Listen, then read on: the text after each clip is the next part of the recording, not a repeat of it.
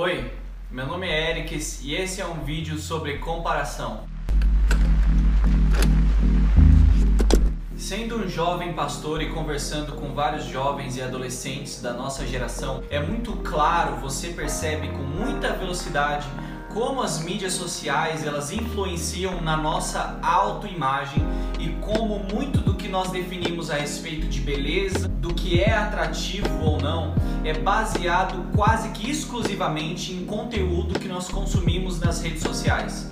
Então, quando uma menina ela diz que não é bonita e se sente insegura por causa do seu visual, com certeza, de alguma maneira, o seu subconsciente está passando todas as imagens de mulheres que ela define como bonita. Quando alguém mostra estar insatisfeito com a sua vida pessoal, de alguma maneira o seu subconsciente projeta todas as imagens que ele tem do que é sucesso. Mas o que é muito importante que você tenha em mente, que da mesma maneira que talvez você fique horas e horas mexendo nos filtros e luzes das suas imagens para que elas sejam melhores, todas as pessoas que você tem como bem-sucedidas também mudam, editam e aperfeiçoam as imagens que elas postam para você. Por isso, por mais que eu esteja aqui no Instagram utilizando essa ferramenta, nós precisamos usar o Instagram de uma maneira saudável, porque senão todos os seus ideais de sucesso, beleza, alegria, casamento vão vir de telas e imagens editadas, trabalhadas em Photoshop para parecerem perfeitas.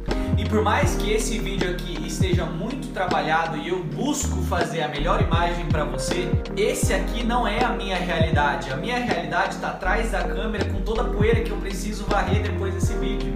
A verdade é que todos nós, quando nós vamos definir se nós somos bonitos ou não, se somos felizes ou não, existe um espelho, ainda que em visual, que o seu cérebro projeta para que você faça a medida do que realmente é. Existe uma métrica invisível que você sempre faz para definir se você está bem, não está bem, crescendo ou evoluindo. E eu quero que você pense aonde está essa métrica, quem definiu esse padrão de beleza que você segue, quem definiu esse padrão de sucesso, porque será que você se sente tão infeliz a respeito da sua vida, tão inseguro a respeito do seu visual e da sua beleza própria? Talvez a sua autoimagem seja tão problemática porque todas as suas métricas são invisíveis e irreais. Por isso que você precisa colocar algo na sua mente. O Instagram não é cem por cento real. São momentos de realidades editados para que eles pareçam melhores daquilo que eles realmente são. E somente com maturidade você vai começar a ver beleza em você mesmo, nos seus defeitos, ver beleza na sua rotina, por mais que ela não seja hollywoodiana, e encontrar alegria nas menores coisas do seu dia a dia, da sua escola e do que você já tem. Então, como alguém que se enquadra e muitas vezes sofre dessa mesma comparação, você precisa voltar e olhar para o que realmente importa.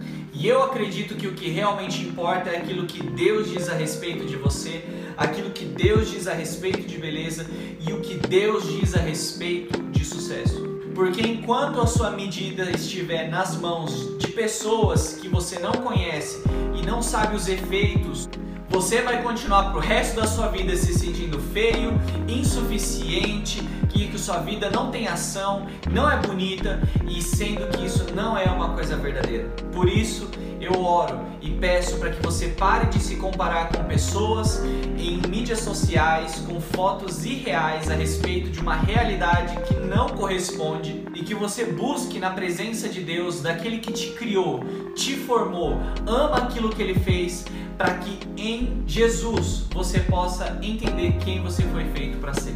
Eu espero que esse vídeo te ajude e, se ele te ajudou de alguma maneira, que você possa abençoar outra pessoa com ele.